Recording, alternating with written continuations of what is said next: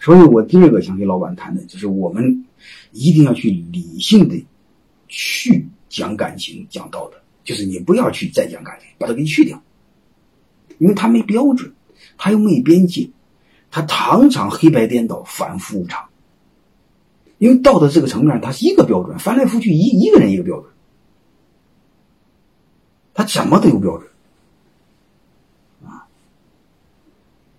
我不知道大家在晚上的时候经常参加过酒场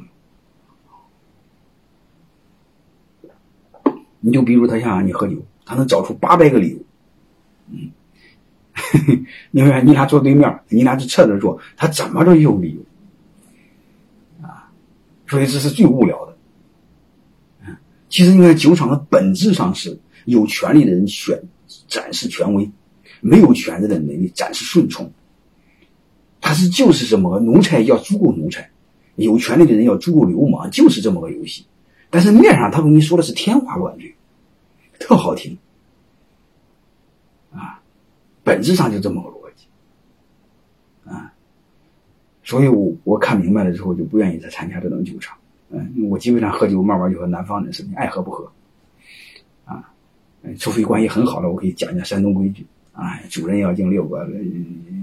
主陪要敬三个，副陪要敬三个，但是你爱喝不喝？啊啊！但是我先喝啊，就不会那么讲那很无聊的事我想再多说一句话：小人特喜欢讲道德，君子特喜欢讲规则，特别是在酒场上就更多了。啊，唧唧歪歪，称兄道弟，啊，兄弟之间一定要仗义。我最讨厌不仗义的人，兄弟之间一定要孝顺父母。谁要不孝顺父母，根本就不资格和没没资格和我做朋友，这是最扯淡的事儿。好像这玩意儿说出来你就你就做能做能做出来，好像人家不说就不做似的。但是你会发现，你真正和优秀人在一起，你看他很少跟你扯这玩意儿。刚好验证中国一句古话，叫“君子之交淡如水”。啊，我再说一句话：小人特喜欢讲人情。你和小人办事。屁大的事他都会说：“哎呀，咱找个人吧。哎呀，我有一个人，我有一个关系，我看看我咱咱能不能用上啊？或者他有个什么事你看你能不能给我帮忙？哎呀，你按规则去办不就行了吗？你一旦讲人情，在破坏规则，你会发现，反倒是越小人物、越烂的人物，其实越没有权利的人物，他越喜欢破坏规则。但是他忘了一个事儿，他妈规则是保护弱者的，他限制是强者的权利。”但是他会本能的更喜欢破坏规则，他屁大的事都喜欢找个人，嗯，包括我学院办很多事啊，这这这这个，当然我台上我的学院人脉关系肯定要广点了，那一堆学生找什么都不缺，但是他们不是这院长，我找他行不行？我说你先去办再说，你办不成再说，啊，这是让我非常恼火的，啊，你讲规则能做成做成吗？是不是？你你最起码你欠个人情，你还得还啊。他妈这玩意儿你不知道，你比如他给你办屁大的事儿，我们假定哈，或给你帮忙，我把它量化一百块钱，过两天你看他找你帮忙，他他需要你帮一万块钱忙，你还得给他帮，你要不给他帮，他就说你不是个东西。我不知道大家能干过这事没？说我最讨厌找找人帮忙，我宁愿花多少钱不找人帮忙，人情债哪能还得起？你会发现君子之间讲人情。啊，君子之间特了解人性，啊，然后讲规则，君子之交淡如水。你看，君子之间，你看他没这么愤青，不像我这么愤青啊，我不是什么好人。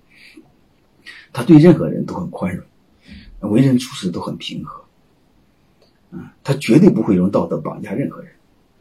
啊，你一般这个坏人，他会包容你，也会宽容你，也会理解你。他在讲什么？他是尊重人性，在人性的底层上。建立规则，啊，规则是保护每一个人，让每一个人都因为规则而受益。什么商业文明？商业文明底层是企业文明。啊，基督精神的本质不就是契约精神吗？上帝面前人人平等。我们这本土文化你会发现这不是，权力面前他是大爷，我们是王八蛋。你说这种情况下，怎么会有契约精神？怎么会有平等精神？啊，这是让我们很痛苦的地方。权力只要大于法律，就根本没有所谓的商业文明，也没有市场经济。我们有权利的人，要尽可能的放弃权利，啊，最起码你别滥用权利。没有权利的人要学会争取权利，只有这样才能平等和平相处。然后慢慢的，我们才建立起我们自己的商业文明。